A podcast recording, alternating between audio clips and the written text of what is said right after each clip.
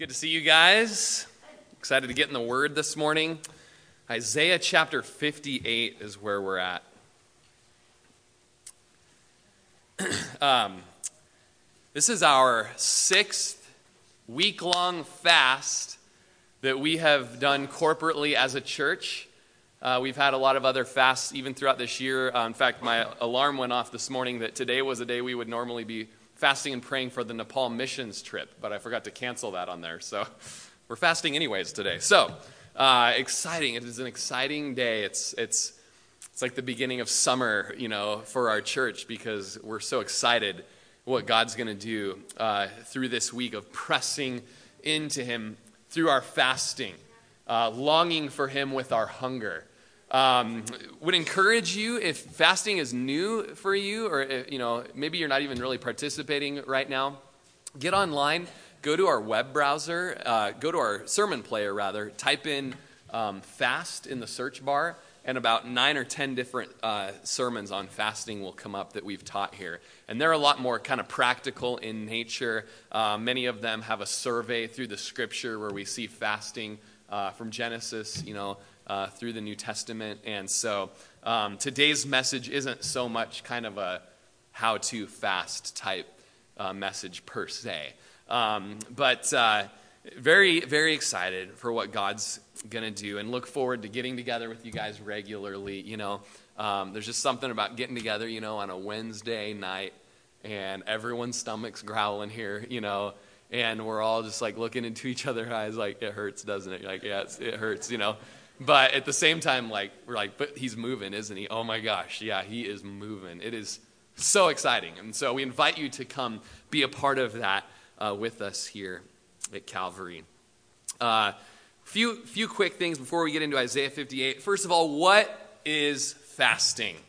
Uh, fasting, uh, just a basic ground level definition, is uh, denying the physical to seek the spiritual. All right? Denying the physical to seek the spiritual, or ceasing to eat in order to seek God. Ceasing to eat in order to seek God. Uh, you know, there's not a lot of books written on fasting. There's not just a ton of people who like love to fast, so then they go write about it. You know, um, and uh, in fact, from about 18 early 1800s through 1956, uh, one researcher couldn't find a single book written on fasting. um, except that I ended up finding it this week, and I'm going to quote some things for you. So there was one written. Um, but another uh, just incredible sermon on fasting was written in the third century by John Chrysostom. Chrysostom was his nickname. Anybody know what it meant? Golden tongued. Okay, so this, this preacher in the third century, he would go on to be a martyr for Jesus. But when he preached, crowds would stand and applause as he was preaching. I never had that before, but you know, no, don't want it either. Uh, and it got so bad, it would be such a distraction during the sermon that he had to preach a sermon on don't stand up and applaud while I'm preaching my sermons. And guess what everybody did? They stood up and applauded during his sermon. Anyways, uh, he has an incredible, uh, some incredible resources from the third century on fasting. And so I'm going to quote some of him today. And one of the first things is we fast to offer our entire selves to the dedication of spiritual things, having distanced ourselves from secular things. That's what we're doing this week. And I'm so blessed the grace of God has moved in our church to be a church and to be amidst people that are excited to give our entire selves to all that the Lord has for us and push away from the carnality that is in the flesh, that is in the world, that, that's in the lust of the flesh and the lust of the eyes and the pride of life, and push into Jesus. Another uh, man that I found a book on this week and read the whole thing yesterday um, is uh, his name is Franklin Hall. Uh, Franklin Hall is a pretty well respected uh, book on fasting called Atomic Power with God through Fasting and Prayer. And many revivals have taken place from people reading his book and, and then calling their church to fasting and praying. And uh, the godless sinners in their communities, just by the thousands, would come to Jesus. So, uh, a great book. Uh, some things in there that I don't line up with exactly theologically, but on the the main things and the plain things, um, I, I, can agree with them. And uh, he writes, this is uh, Franklin Hall. Uh, and so it's a book on Amazon, about six bucks. You can get it on your Kindle if you wanted and read it this week. Uh, but he writes, man's gi- digestive tract becomes a faith organ in fasting. Uh, our digestive tract becomes a faith organ. And that's what fasting does. Fasting transposes our physical hunger and makes us yearners for God. And every time there's that, you know, that deep belly growl when you're hungry, you just go, ah, hallelujah. You'll see it this week. Crying out to the Lord. And when we do that, it's amazing to watch the hunger go away and the Lord fill us with Himself. You really learn in these times why Jesus says, I'm the bread of life. Don't need bread, need God. Is essentially what he told Satan when he was tempted to turn the stones into bread. Man shall not live by bread alone, but by every word that proceeds from God. Franklin Hall also calls fasting soul hunger. It's my favorite genre of music, by the way. Soul hunger and travail, which moves the hand of God to open the windows of heaven, through which God will pour out his spirit and power in a mighty way. Our spiritual progress will be like supersonic speed he says in his 1946 book, Atomic Power with God Through Fasting and Prayer, that our ultimate aim and desire should be the exalting of Jesus Christ and the glorifying of Him. So, what's the chief end of our fasting? The glory of God. That's why we fast this week. We'll close with a, book, a verse from Zechariah encouraging us towards that. But that's our chief desire. Without prayer and fasting, every Christian will be more or less marking time and fail in their purpose. The most successful and quickest method is through prayer and fasting. This pleases Jesus, and in pleasing Him, we are availing ourselves of great opportunities. And so, this time where we somehow, God, in His infinite sovereignty, creating body, soul, and spirit, He has connected our stomachs with the pouring out of God and connecting with God and communicating with God. Somehow, He knows that when we begin to feel that impulse, that we will press into Him with that hunger. Jesus taught on fasting in the Sermon on the Mount, and it was right after he said, When you pray. He said, When you pray, pray like this. And when you fast, don't fast like this. When you pray and when you fast. Now, notice that Jesus didn't say, if you happen to ever pray as a Christian, and maybe if you decide to afflict your body through fasting, then this is how you'll want to do it. That's not how he, that's not what he said. He says, when you do it, when you do it, this will be a practice among Christians. This is something the Lord is calling us to. Andrew Murray, teaching on this coupling between prayer and fasting going together. By the way, one man said that fasting without prayer is simply a hunger strike. You know, God wants us to be crying out to Him as we're hungering. But Andrew Murray, in his book With Christ in the School of Prayer, a book we read here at the, at the church through the Pulse prayer meeting, he writes Prayer is the hand with which we grab the spiritual, and fasting is the hand by which we let go of the physical. Okay, so when we come in prayer and fasting, we're able to grab hold of the Lord and of His will and of crying out to Him confessing our sins and adoring Him and worshiping Him and glorifying Him and, and supplicating and petitioning Him for, for great things and interceding for, for drastic circumstances. But over here on the fasting end, we're putting down the flesh so that we can clearly see and hear the Lord. The time that you would spend eating normally during the week of prayer and fasting, you'll spend in prayer. One statistic showed that preachers uh, on average, spend about seven minutes a day in prayer. Seven minutes a day. That's the spiritual leaders of the church. So you kind of wonder, okay, so what's the average of, of you know, the layperson in the church? What's the average prayer time? Um, maybe it's more than that. Yeah, that could be the case. Uh, but in either case, when we're fasting, and say you fast from one meal a day, you're gaining five or six hours within our week here where you're praying for five or six hours that week You're crying out to the Lord. Uh, and that only um, multiplies uh, the more you would fast throughout the day. Uh, John Chrysostom writes concerning fasting when the winter is over and the summer is appearing, kind of like where we're at right now in our seasons here, the sailor draws his vessel to the deep, and the soldier burnishes his arms and makes ready his steed for the battle. And the husbandman sharpens his sickle, and the traveler boldly undertakes a long journey, and the wrestler strips and bears himself for the contest. So too, when the fast makes its appearance, like a kind of spiritual summer, let us as soldiers burnish our weapons, and as husbandmen, let us sharpen our sickle, and as sailors, let us order our thoughts against the waves of extravagant desires, and as travelers, let us set out on the journey toward heaven, and as wrestlers, let us strip for the contest.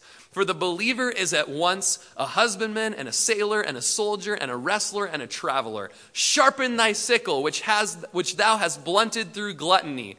Sharpen it by fasting. Lay hold of the pathway which leads toward heaven, rugged and narrow as it is. Lay hold of it and journey on. And how may thou be able to do these things? By subduing thy body and bringing it into subjection. For when the way grows narrow, the corpulent or the fat and flab that comes from gluttony is a great hindrance. Keep down the waves of inordinate desires. Repel the tempest of evil thoughts. Preserve the boat. Display much skill, and thou hast become the pilot. But we shall have the fast for a groundwork and instructor in all these things. You guys, it's no coincidence that it's springtime and the buds are on the tree and it's blooming and it's blossoming and it's getting warm and we're enjoying being outside. It's time for action. The winter has passed, the springtime has come. It's time to sharpen the sickle and get ready to labor. We've been spending our time cooped up indoors watching seasons and seasons of shows on Netflix till it's coming out of our pores. It's time to, yeah, no, I wouldn't know. It's time to seek the Lord till he comes and rains righteousness on us. Habakkuk says, break up the fallow ground. It's time for a harvest. And when the fast appears, get out the weapons. Let's start sharpening them. Let's get sharpening them. Let's get into battle. Let's break out the boats. Let's go on a road trip. It's time for action. There's an excitement about the fast because we have seen God move in incredible ways. And we said last week at our elders meeting, we can't postpone the fast anymore. We can't wait till April. We can't wait till May. We can't put it off because we see this year is already getting, it's getting away from us. And we want God to move in our midst as he's moved in the midst in the past. We've got decisions to make. We've got people that we need to send out to other countries. We've got a mission and a harvest that's ripe uh, fields that are ripe for the harvest. We can't be dilly dallying.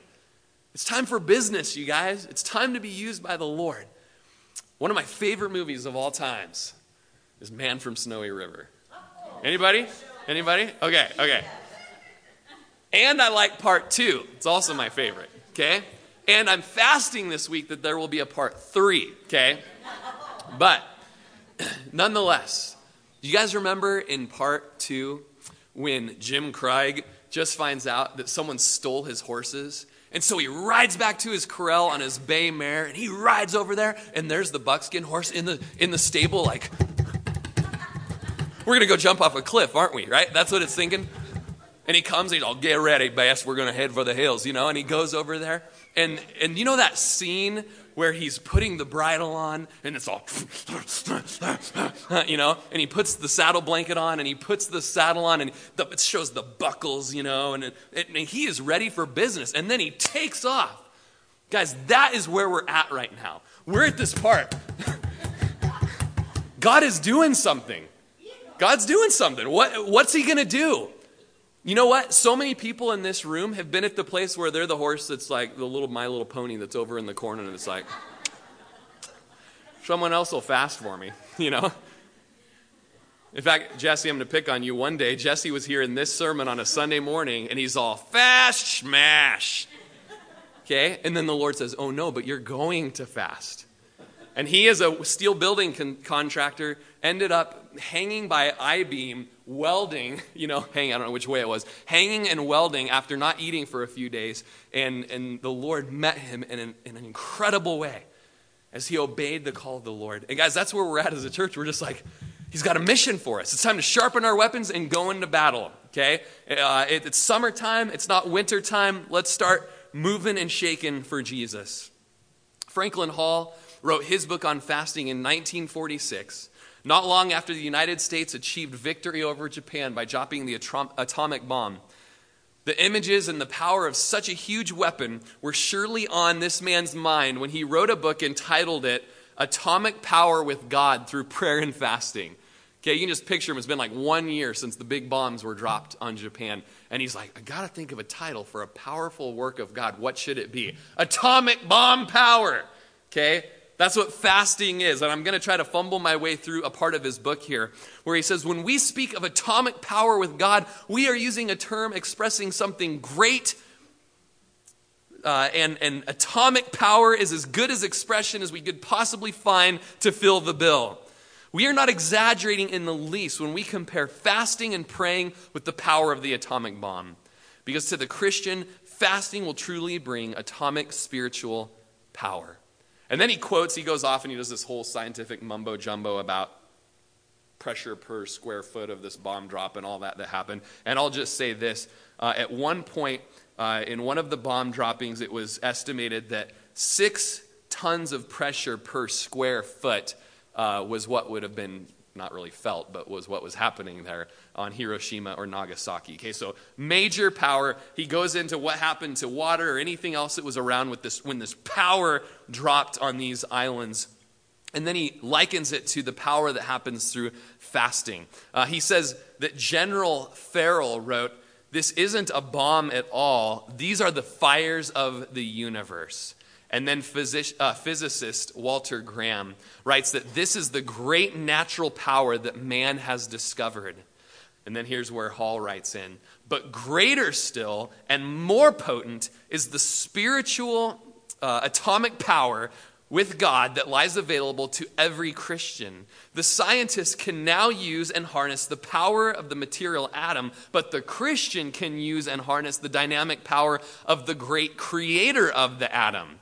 As the Creator is greater than that which He's created, so is the power wielded by the Christian through fasting and prayer greater than that wielding by the atomic scientist. It is the purpose of this book to show the Christian a sure method whereby he may obtain this mighty power and may be able to move the omnipotent hand of God. This will be our spiritual atomic jet propulsion power. So here's a guy that's just getting into, you know, the jets and all that kind of stuff of his day. And, and that's where we're at, you guys. We're pushing the turbo button on our Christianity this week. This is a time of trust thrust for our church. And God has been faithful to deliver.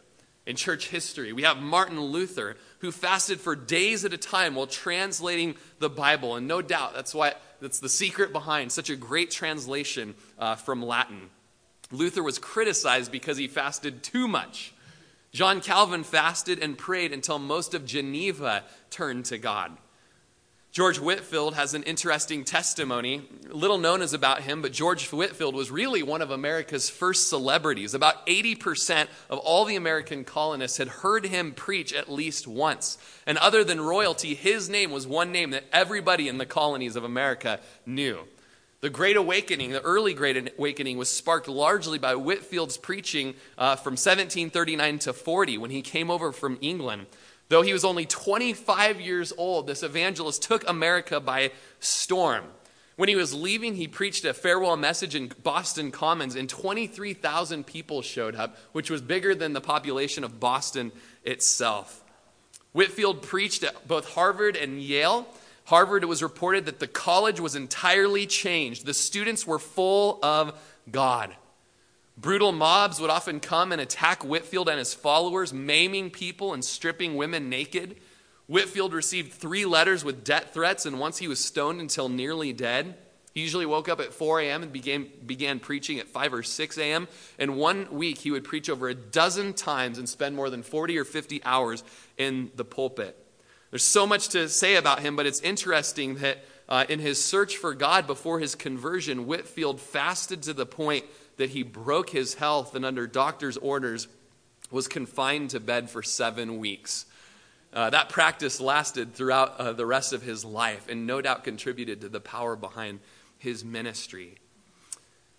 It's interesting that uh, a couple years ago I read a book by a man named Brother Yun. Uh, Brother Yun is a Chinese man that uh, I don't know, I can't remember exactly the testimony of how he became a Christian, but he didn't have a Bible and longed to have the Word of God. And so he fasted for 40 days so that, a Bible, that he would have a Bible. And after 40 days of fasting and praying, he ended up getting a Bible. And from there, this large revival happened uh, in China. And he would be arrested and beaten and cruelly imprisoned and punished. And, uh, and there's one account, he writes in his biography, there's other guys that debate it, uh, that he fasted for 76 days in his prison cell. And the story is told in his autobiography that the prison cells ended up opening of their own accord, much like in Acts chapter 12, and he was able to walk out past the very vision of the guards and leave the prison to continue preaching uh, the gospel. And China has done an investigation into his escape and says there's no way that we can say, we don't know how he escaped from our prison. It wasn't by any natural means, we can tell you that. Uh, later on, he would be arrested again and he would be out in the yard of the prison and be lifted up by some hand, lifted up over the wall and set on the other side and told to go continue preaching the gospel. Now, that's an incredible testimony of fasting. And uh, I think something that brings a little bit of legitimacy to it, uh, for me at least, is that uh, Jack Reed, who is our contact in Nepal, who came and spoke here in November, you might have heard his sermon and we're here. Uh, he was telling a testimony of uh, being in London, driving down the street, when the Lord spoke to him and said, You need to help a wise man from the east get to Jerusalem. He didn't have a clue what that meant. Sounded like some Christmas carol or something like that. Didn't know what it meant until later on. I believe he was over in South Korea in a warehouse when an Asian man came up to him and said, I'm a wise man from the east and you need to help me get to Jerusalem. Later on, he would find out that this was Brother Yun. And Brother Yun and Jack are best friends, and it was Jack who helped get Brother Yun out of the uh, danger that he was in and over to be exiled in Germany. Um, and so, something that's so exciting about all this is that we believe our testimony of a church is it's through our week of prayer and fasting that God looked down from heaven and called Calvary Chapel of Crook County to be a part of this grand plan of getting this man to Jerusalem. Now, it's not that this dude wants to go to Jerusalem for, you know, I really would like a tour of the Holy Land. He believes, it's he, his theory, that uh, the gospel can be reached up through the Himalayas where we've been going, that it'll be like a dam that's broken and the water of the gospel will flow up through the Middle East into Jerusalem, uh, you know, ushering in the day of the Lord. And so, kind of an exciting thing nonetheless. But Brother Yun, a testimony of fasting and praying, and neat to see a little bit of the, uh, you know, the, the connection of our church there through Jack. John Knox was a reformer. He fasted and prayed, and the wicked Mary, Queen of Scots, said that she feared no weapon like she feared John Knox's prayers. Jonathan Edwards, who was God's instrument in the revival of New England, fasted and prayed for 22 hours prior to preaching his sermon, Sinners in the Hand of an Angry God. John Wesley would fast twice a week. Charles Finney, one of the greatest revival leaders in history, was a man who fasted and prayed. D.L. Moody was familiar with fasting and prayer. Uh, Billy Graham reports fasting and praying during his voyage to England in the early 1950s that kickstarted his career as an evangelist.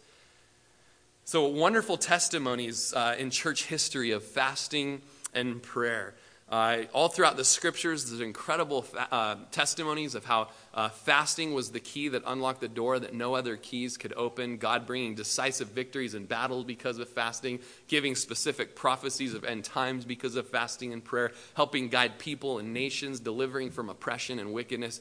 Uh, fasting has an incredible place in the life of a Christian and a Bible believing um, Christian at that. Uh, a couple questions here. What should I fast from? Well, to fast, simply put, means not to eat. Okay? Uh, so we will be fasting from food. Now, all pre- people can probably fast to some degree from food, but those with serious medical conditions should consult a doctor first. There's three basic types of fast. There's what's called a total fast, which means no food, no water. And in Esther, uh, we see that it should be no more than three days. We've had a few men in our church do total fast because they're at such an urgent place in their walk. They need the Lord to move and to come through in such a way that they couldn't even drink water. We need you, Lord, that bad. It's urgent. Uh, then there's the complete fast, which is only water. We will only drink water. Uh, studies show that one can go 40 to 60 days or until hunger returns. And so typically in your fast at about day four, you'll stop feeling hunger pains and you got to just kind of beat the habit of always going to the fridge. It's more of just habit stuff that you've got to kick and you've got to conquer. But after day four, typically you can fast till about day 40 and not feel hungry. Uh, and so Jesus fasted to day 40, and then uh, once you start feeling hungry again, your body's started eating itself uh, into the vital organs, and it's time to eat some food. But we're not calling you to that. We say be led by the Spirit in regards to that. We're doing a six day fast, and you need to pray about what the Lord would have you do. I would suggest and recommend uh, definitely fasting from some kind of food, something that you crave at the very least. And then on top of that, it's also good to fast from other things that distract us from the voice of God and that compete for our affections, like TV and social media, and always having to watch the news, and always have, you know, things like that, and always having to have that coffee, and always having to, and just give that to the Lord this week. And just come and press in to the spiritual things. We, uh, encouraging our children to fast as they grow up and as we're making disciples of our children and in the car on the way back from spring break uh, yesterday talking to russell and laney about fasting. And they're familiar, getting familiar with the discipline now as uh, they're growing older. And i'm just hey russell can you uh, just explain fasting to me? And he says fasting is kind of like jesus grounding us. I can't watch tv i can't play my video games you know? I'm like okay that's not exactly right but it's good to uh, to turn away from the physical things to seek the spiritual. Matthew Henry said, Fasting is a laudable practice, and we have reason to lament that it's generally neg- neglected among Christians. And so we would invite you this week to come and be a part of the fast of this church, even if you're a beginner. Uh, just come and learn, and it's okay. You're going to come. We've people, they come and they oh, like first two days it's like, oh yeah, and then like the third day they're like, I ate half my refrigerator last night, you know, and it's like, hey, we're still pressing into Jesus here. Let's keep going. Like okay, then they fast for a few more days and they make it to the end. And and by the way, no matter what, come on Saturday to the Break the Fast Soup Potluck. It is one of the most special things we do as a church, and we spend hours just sharing what God has done in our lives and in our hearts. It's such a wonderful time. So come Great time of celebration. Let's get in the word. We're in Isaiah chapter 58, verse 1. How was that for an introduction? Pretty good? Okay. Cry aloud, spare not, lift up your voice like a trumpet. Tell my people their transgression and the house of Jacob their sins. Isaiah had the honorable yet difficult job of speaking words of correction and exhortation to the children of Judah.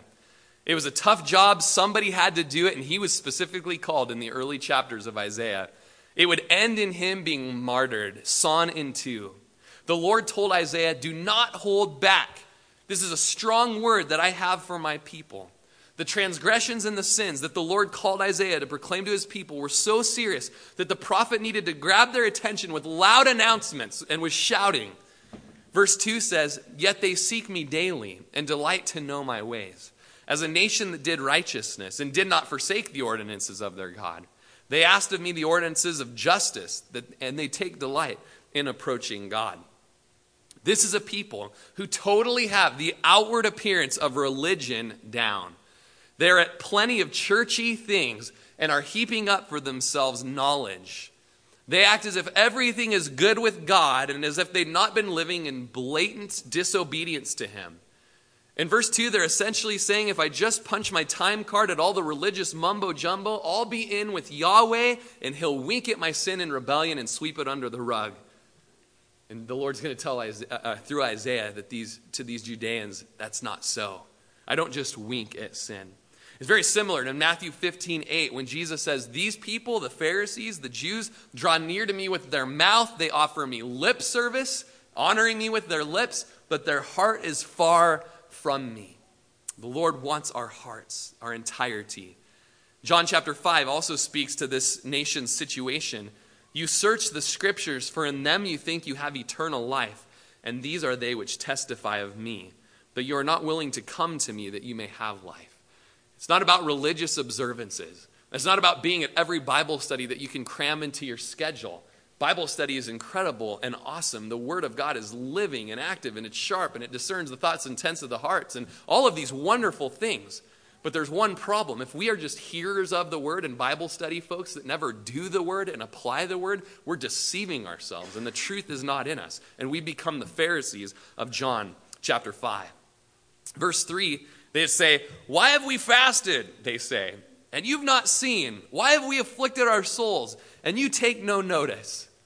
Essentially, they say in their religiosity, Come on, God, don't you see that we're dancing here for you? Kind of trying to distract from the sin over here.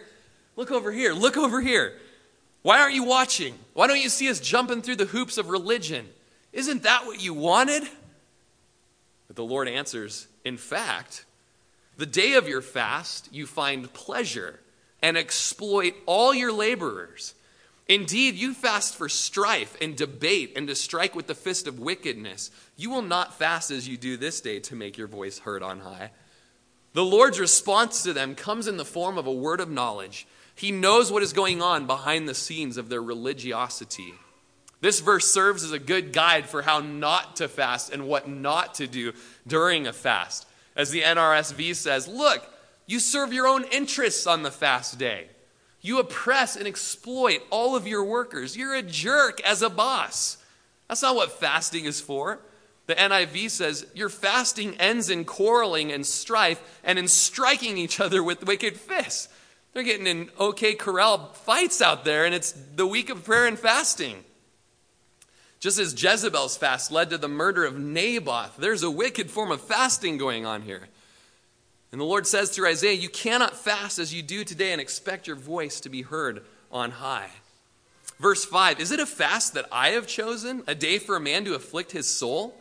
Is it to bow down his head like a bulrush and to spread out sackcloth and ashes? Would you call this a fast and an acceptable day to the Lord? Now, the Day of Atonement was the one day that was given by the law to spend sacrificing for sin and mourning in sackcloth and ashes. The Jews and their religiosity had taken it further. In Luke 18 12, we see that the, the Pharisee bragged about, I fast twice a week, and I give tithes of all that I possess. God is saying through Isaiah, Did I command you to do all of this religious stuff? This is just a man made yoke and a law that you've put on yourself to appear to feel more self righteous and holier than the next man. This is not any ordinance that I've made up for you. Verse 6, he shows the ordinance that he did make up. Is this not the fast that I have chosen to loose the bonds of wickedness, to undo the heavy burdens, to let the oppressed go free, and that you break every yoke? So here's a good fast, and here's how to fast.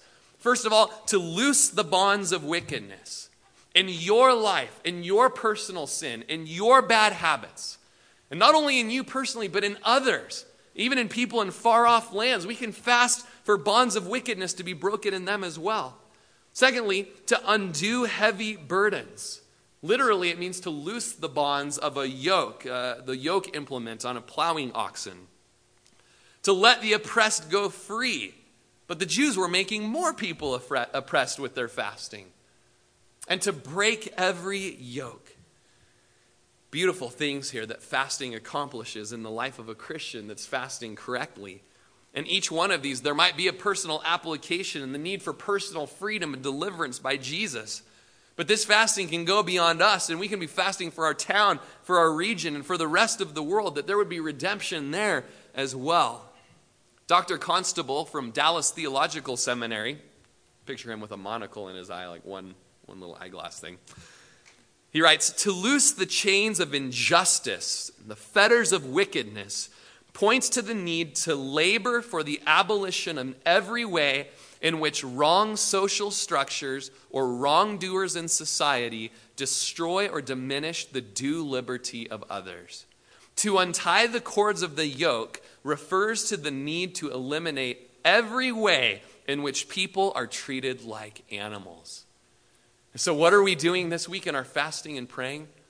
We're fasting and praying for those that are sex trafficking victims right now, all over the world, in Oregon, in Las Vegas, all the way over to Russia, all the way over in Nepal, little kids uh, and older women alike that have just been brutalized human trafficking, hundreds of thousands of children and women, little boys facing 30 customers a day, forced and beaten and raped, um, abused and entrapped. The Spirit of God has been calling us to be champions of liberty and freedom for these people and to give them a cup of cold water in the name of Jesus, to point them to Jesus. If you weren't able to watch the Nefarious movie last night, you can rent it on Amazon. Uh, and uh, man, it shows the hope that's found in Jesus in the midst of what seems the most hopeless circumstance in trafficking. Slavery is such a very real problem in our day. We thought it was all abolished back in the late 1800s, but we've learned in Nepal that there's fishing boats in Thailand where they bring in boys, young men, to work night and day for months on end. And when they're not needed anymore at the end of the season, they just shoot them and throw them overboard.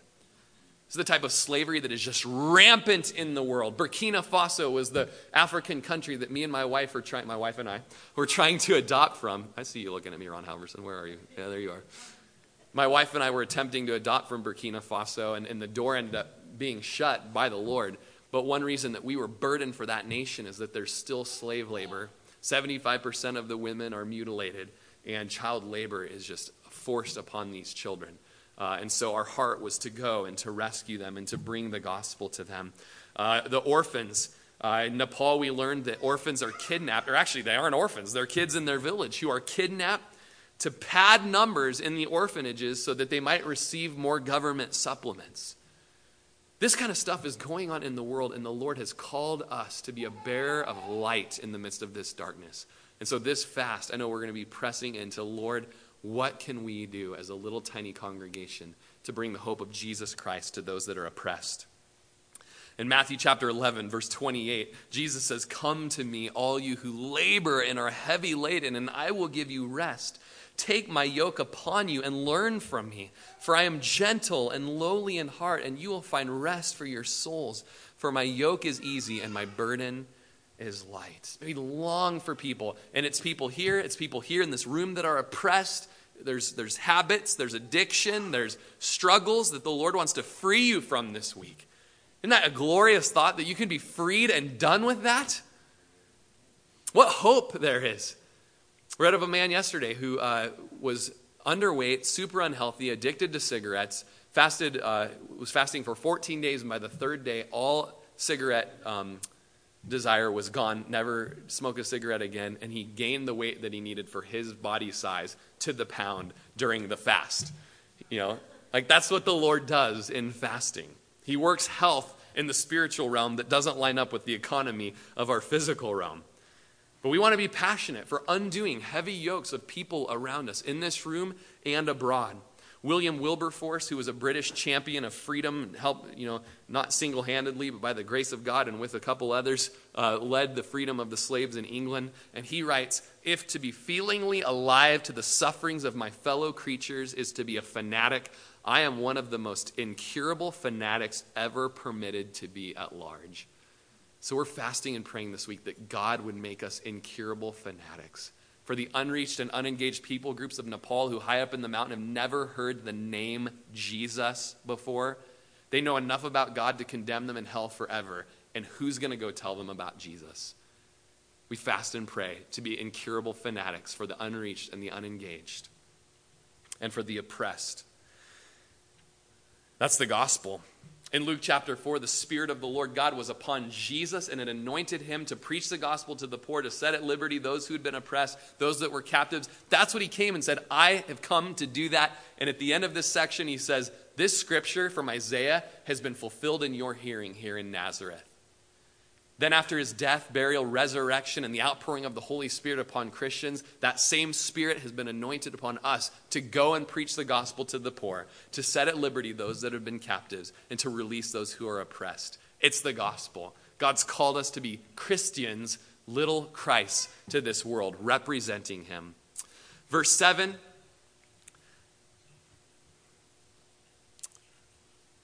of our text is it not to share your bread with the hungry and that you bring to your house the poor who are cast out when you see the naked that you cover him and not hide yourself from your own flesh? How incredible that the Lord has fasting as a means of humanitarian aid and social justice in the name of Jesus. And how wonderful that we've been in the book of James now for some time as a church. The book of James, shoe leather Christianity that shows us faith in action. James, the half brother of Jesus, tells us that a serious test on whether or not we can tell if someone is born again, filled with the Spirit, and has an actual saving faith is that how are they taking care of the poor, the hungry, the naked brother specifically? Daniel chapter 4, verse 27, King Nebuchadnezzar, who was wicked, was told to repent by the Lord through the prophet Daniel. And Daniel said, Here's how we know you've repented, wicked Nebuchadnezzar. Therefore, O king, let my advice be acceptable to you. Break off your sins by being righteous, and your iniquities by showing mercy to the poor. That is one way to show that the mercy of God has come upon you, is that it just naturally flows off of you and to the people around you. Dr. Constable says no religious observance has value for Jehovah that is not supported by a godly, law abiding life and compassion towards those in need. I'd strongly encourage you to take the money that you would normally put towards food this week and give it to the Redemption House ministry in town, or the Bethlehem Inn, or the Shepherd's House uh, in Bend, places that are helping feed the poor in this area, in this community. Uh, I'd strongly encourage you to donate it to the benevolence fund of the church, where we're always putting people up in hotels, buying people meals, things like that, and even more so to start donating to the, to the uh, Mountain Child and to Nefarious and to these uh, ministries that help people who are in dire straits like this. It's what God's called us to do in this time of fasting. How interesting that in John Chrysostom's third century sermon, he almost sounds like James when he says, I have an admonition for you. Do you fast? Give me proof of it by your works. Does that sound familiar to anybody? James, we're in that, right? Like you say you have faith, prove it to me by your works. Your faith is going to have an outflowing of works. Do you fast? Let's see it in the works that come from your fasting. Chrysostom says, I've said these things not that we may dis- disparage fasting, but that we may honor fasting. For the honor of fasting consists not only in abstinence from food, but in withdrawing from sinful practices, since he who limits his fasting only to an abstinence from meats is one who especially disparages it. The Lord has called us in our fasting to love on the poor and to actually bring them into our house. You know, we used to have a soup kitchen here, the Oasis Soup Kitchen, for six years. We operated it, managed it, facilitated it, uh, preached the gospel there. The Lord brought that season to a close. It was actually a ministry that was hurting people more than helping people. That's a whole other uh, understanding of missions. we can actually hurt people by trying to help them. Uh, that doesn't mean that we're done, and, and I really feel like that the Lord wants to give us fresh vision into how to reach this community of those that are poor and that are hurting and those that are broken. All that to be said is there was a gal from the Oasis who began to come to the church. Uh, she really struggled with meth addiction uh, and would come and she would be high. And when she was high, she was high and loved Jesus. And when she was low, she was getting arrested and getting, you know, beating people up and all kinds of things like that. And uh, it came winter time uh, and she didn't have a place to stay and it was snowing out and uh, couldn't really find a place for her, you know, and people aren't just like, oh yeah, opening up their homes, you know, it's a, it's a struggle for us. And, uh, you know, I just was frustrated. I was frustrated. You know, I had that kind of self righteous, red blooded American in me that was like, it's her own fault, you know. And I ended up going home and sitting down at lunch with Lindsay after just trying to figure out where she could go that night. And I'm just like, how's this on me? This is her own fault. She, you know, did this and did that. And, you know, uh, you know, she needs to just find a job. That's what she needs to do. She needs to get out there. And, you know, have we not? Oh, nobody's been there? Okay, me neither. Just hypothetically, a guy that did that. And I'm there eating, I'm sitting around our table, I'm eating shoyu chicken and rice. It's a Hawaiian dish, and I'm just like, she needs to, uh, it's her own fault. And the Lord, in His mercy and grace, reaches down out of heaven and touches my heart. It was like He pushed a button. And I'm in the middle, like literally have the words coming out of my mouth. And the Lord shows me His grace in my life. That it's His grace that that's not me. It's not because I'm hardworking. My dad taught me work ethic and blah blah blah. And I never, I said no to drugs. And no, it's God's unmerited, unearned favor in my life. And in the middle of rah, rah, rah, that happens, and I start wailing, bawling, sobbing, food coming out of mouth, tears falling down the eyes, snot coming out of my nose, you know, because I saw myself and how wicked I was being at that moment. And Lindsay gets back from the table and is like, Whoa, the Lord just spoke to you, didn't he? And I was like, Yeah, we are bringing her into our house tonight. We are going to fix up our basement and build a bathroom down there, and we're going to build a place for her. Our home is her home. And that night we brought her in, and for months she lived with us. She spent Christmas with our family. We exchanged presents, all of that stuff. Sadly, she's backslidden. Sadly, she's around town, and we see her, and she's not walking with the Lord. But we were able to ornament the gospel through opening up our homes. It's going to say in a few verses, extending our soul to the hungry. That the Lord would open up us like for that in this church that our couch would be their couch, that that spare bedroom is their bedroom, that that shower is there. But they have a past, they have a history. The parole officer, guys, what is our fasting for? Is it not to love on them tangibly with food, clothing, and shelter? It is. It is. Ezekiel says, Behold, all souls are mine. The soul of the Father as well the soul of the Son is mine. The soul whose sins shall die. But if a man is just and does what is right and lawful, if you jump down to verse 7, if he has not oppressed anyone, but has restored to the debtor his pledge, has robbed no one by violence, but has given his bread to the hungry and covered the naked with clothing, Jump down to verse 9. If he has walked in my statutes and kept my judgments faithfully, he is just. He shall surely live. How do we know someone's been justified? They've been born again. They have the Spirit of the living God living in them. They are the Ezekiel 18 man and woman. Loving on people, pouring out of their resources the grace of God. Those are the ones who are just. How about when we're fasting? and spending this week longing for God with our hunger. Not purchasing the food we would normally buy or spending hours in the day preparing meals and being fixated on what we're going to eat next and what our stomach wants. And when we drive through Bend by the Best Buy and there's the man there with the sign, or there's the person who's, you know, asking for some bread, or there's the person who's asking for some clothes and the place to stay. Lord, help us, if especially during this week, we shrug the shoulders and are indifferent to them. The answer to such a fast, a fast that loves on the poor, is verse 8. Then your light shall break forth like the morning, your healing shall spring forth speedily, and your righteousness shall go before you. The glory of the Lord shall be your rear guard.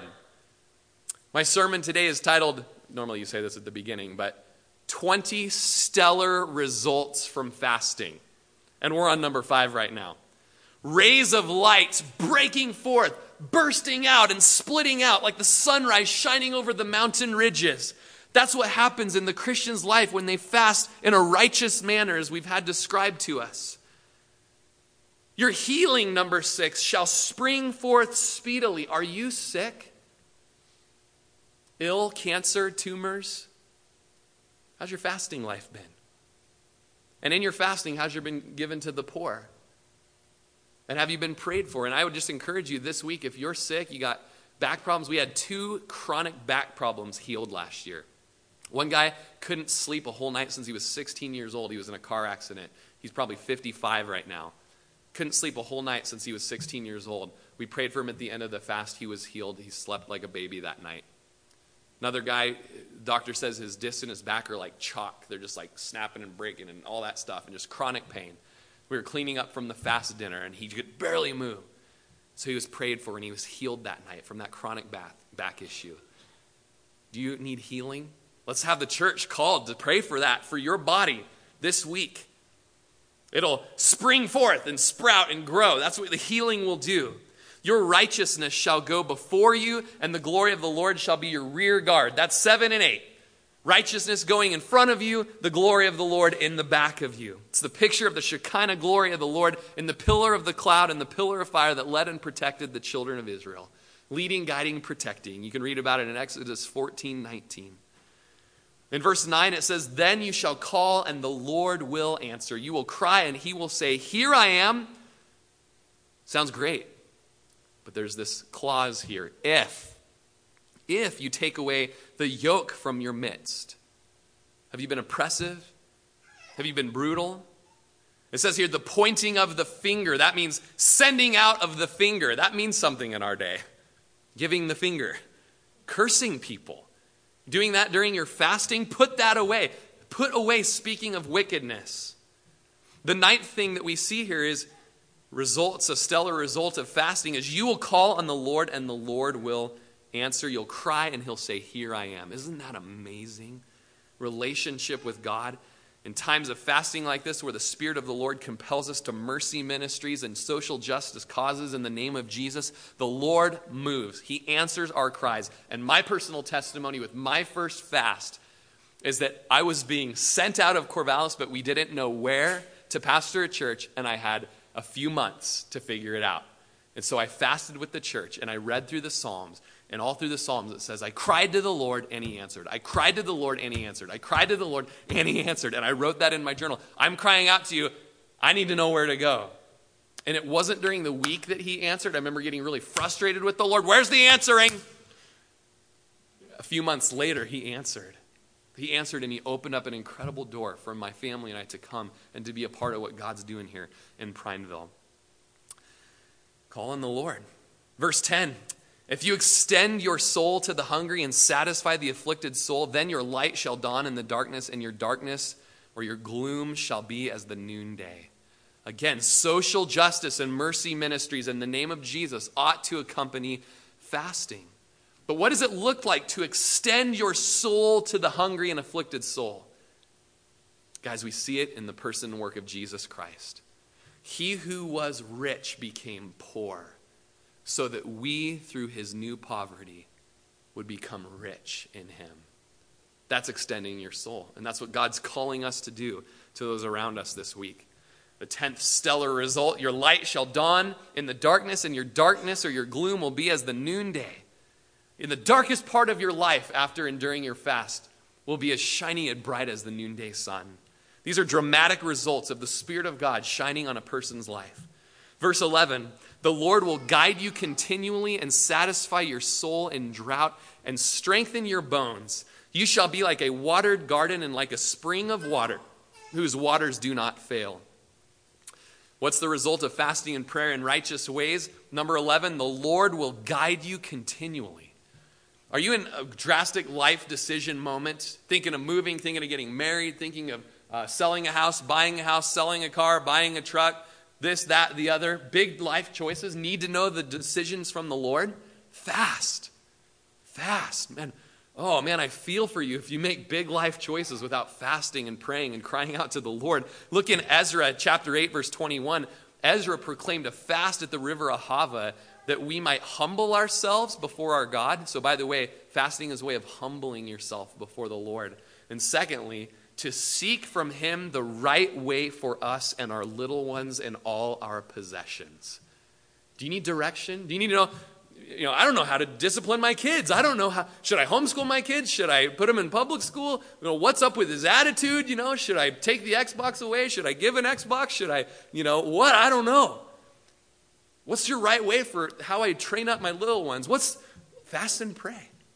The Lord will bring direction. Had a man in first service who's visiting. They just had an offer accepted on a house uh, up here in Prineville. He's from Sacramento and he's visiting, doing some house stuff. And he's like, That word was for me. I got to go fast and pray to make sure that this is the Lord, that we're moving here, me and my wife. And he's like, We've gotten wisdom from our wise counselors, our pastors, our elders. We've been searching the scripture, we've been praying, but we haven't fasted yet. I think that was a word for us. It's like, no, no, come, come. You should come here. Um, no, I'm kidding. Twelfthly, satisfy your soul in drought. In times like this with the Lord, you will eat and drink and be satisfied when there's nothing for you to eat or drink or be satisfied with. You'll be having the, the strength of a deer jumping over a fence. Verse 13 says, The Lord will strengthen your bones. Kind of like that. My mom is a sweet gal and always a smile on her face, all that. And I remember even when my friends would come over, and you know when your friends come over and they say something inappropriate and your mom has to kind of rebuke them, she would do this little like rabbit bounce or something over and go, We don't say that word in this house, you know, or something. if you know my mom, you totally picture but she's the secretary and the women's ministry uh, coordinator over there in Corvallis. And uh, one of her sayings to people as they're coming or going, she'll just go, Oh, bless your little bones. bless your little bones. Love it. Everyone loves it. You should love it too. It's what the Lord does in fasting. He blesses your little bones. Literally, girds your body and limbs to make ready for fighting. Sorry. 14th thing, you shall be like a watered garden and like a spring of water whose waters do not fail. All you farmers and green thumbs out there, you know when that water and the sprinklers are going and you can just hear it hitting the leaves and saturating the ground, how wonderful that is. In the New Testament, we can look back on this chapter and realize that it's speaking of the outpouring of the Spirit of God in John chapter 7, verse 37 through 39, it was on the last day the great day of the feast that Jesus stood up and cried out, saying, If anyone thirsts, let him come to me and drink. He who believes in me, as the scriptures has said, out of his heart will flow rivers of living water. But this he spoke concerning the Spirit, whom those believing in him would receive. For the Holy Spirit was not yet given, because Jesus was not yet glorified. Jesus has died and risen and ascended to the Father, and he sent the Comforter, the Helper, the Holy Spirit to be in and upon us for power. So we fast for waters that do not fail. And that's something that we're going to specifically press into this week in our prayer and fasting for outpouring of the Holy Spirit upon us so that we would have boldness and direction for preaching the gospel. In fact, that theme of the spirit filled church in the book of Acts, we just want to read the book of Acts together, pray, and, and look at the book and say, Lord, would you just let us be as this church, as the book of Acts church.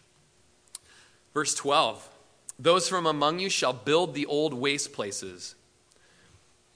You shall raise up the foundations of many generations, and you shall be called the repairer of the breach, the restorer of streets to dwell in.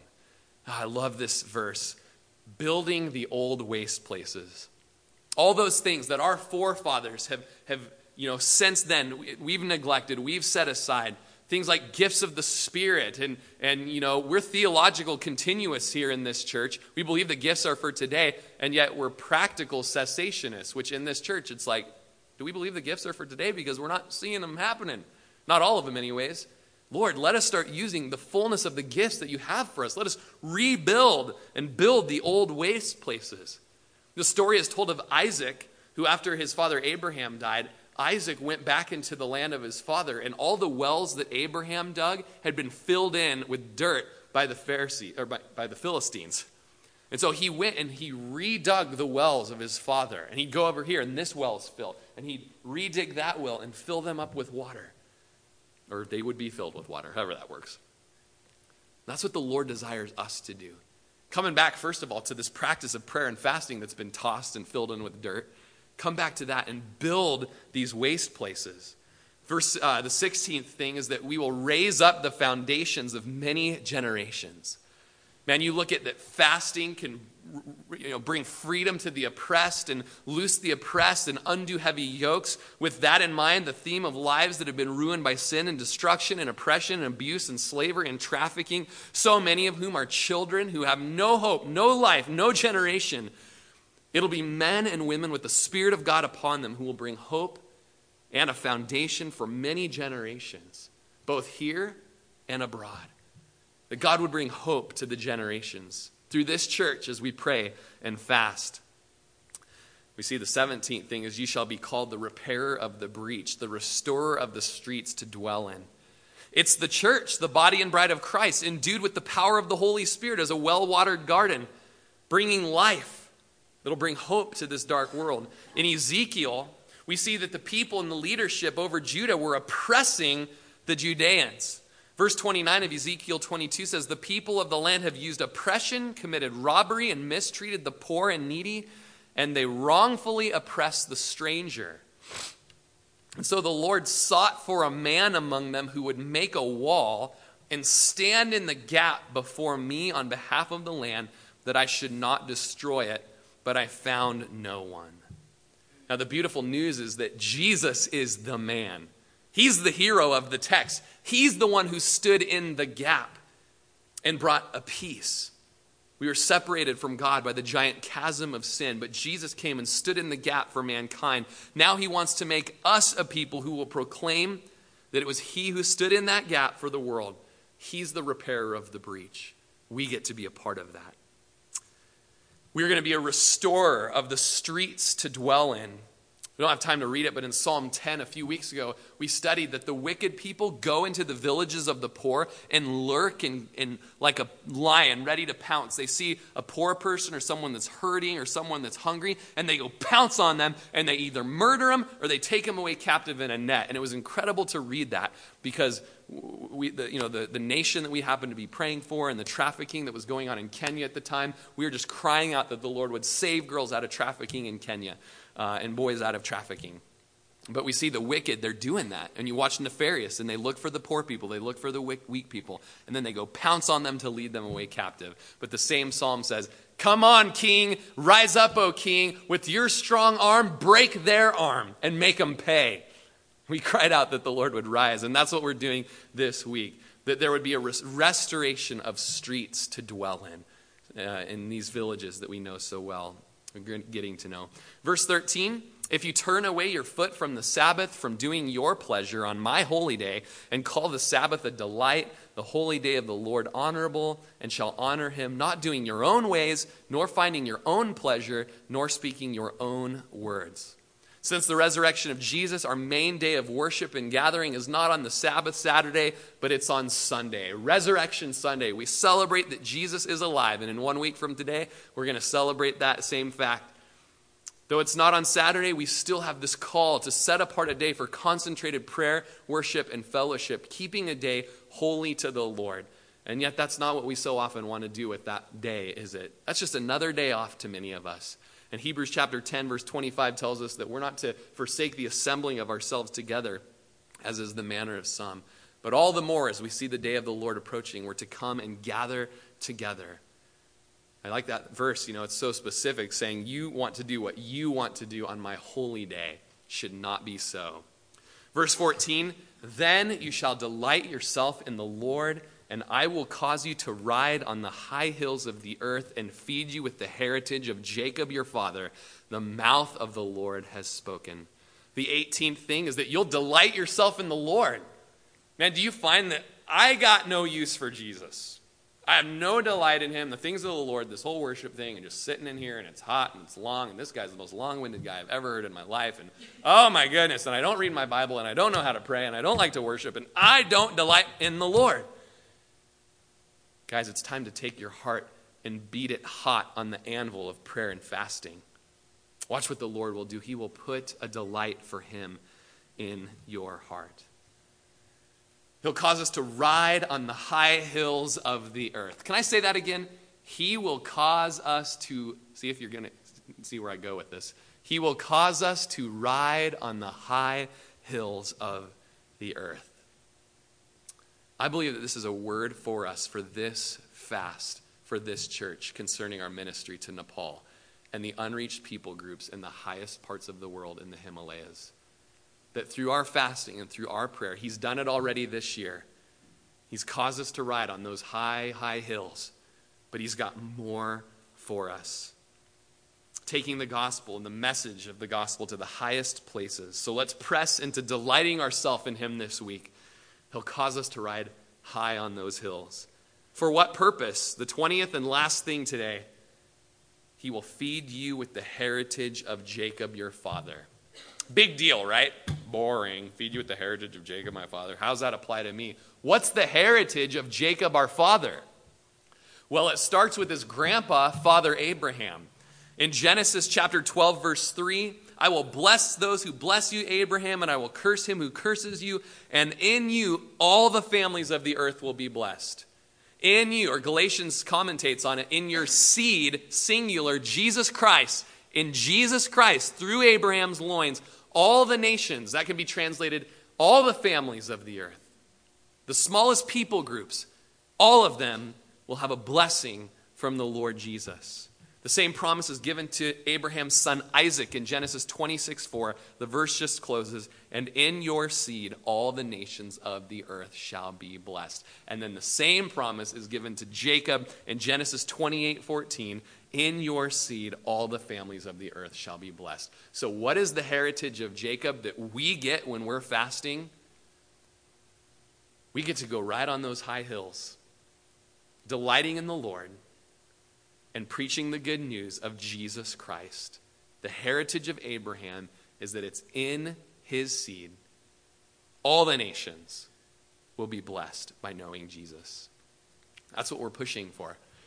What's the end goal of our fast here? Man, there are 20 stellar reasons for fasting. Wonderful results, watered gardens, and being guarded and protected, and being guided, and this and that and that and this, and oh, 20 things.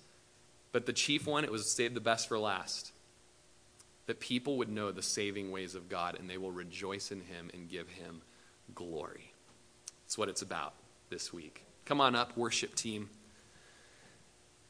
Zechariah 7 5 says, Say to all the people of the land and to the priests, when you fasted and mourned on the fifth and seventh months during those seven years, did you really fast for me? For me? Guys, in all that we might be fasting this week for health and healing and deliverance, children, family members getting saved, praying and fasting for our president, for our government, and for our nation, and that we'd be delivered from sin, it all comes down to fasting for the Lord. Let's stand.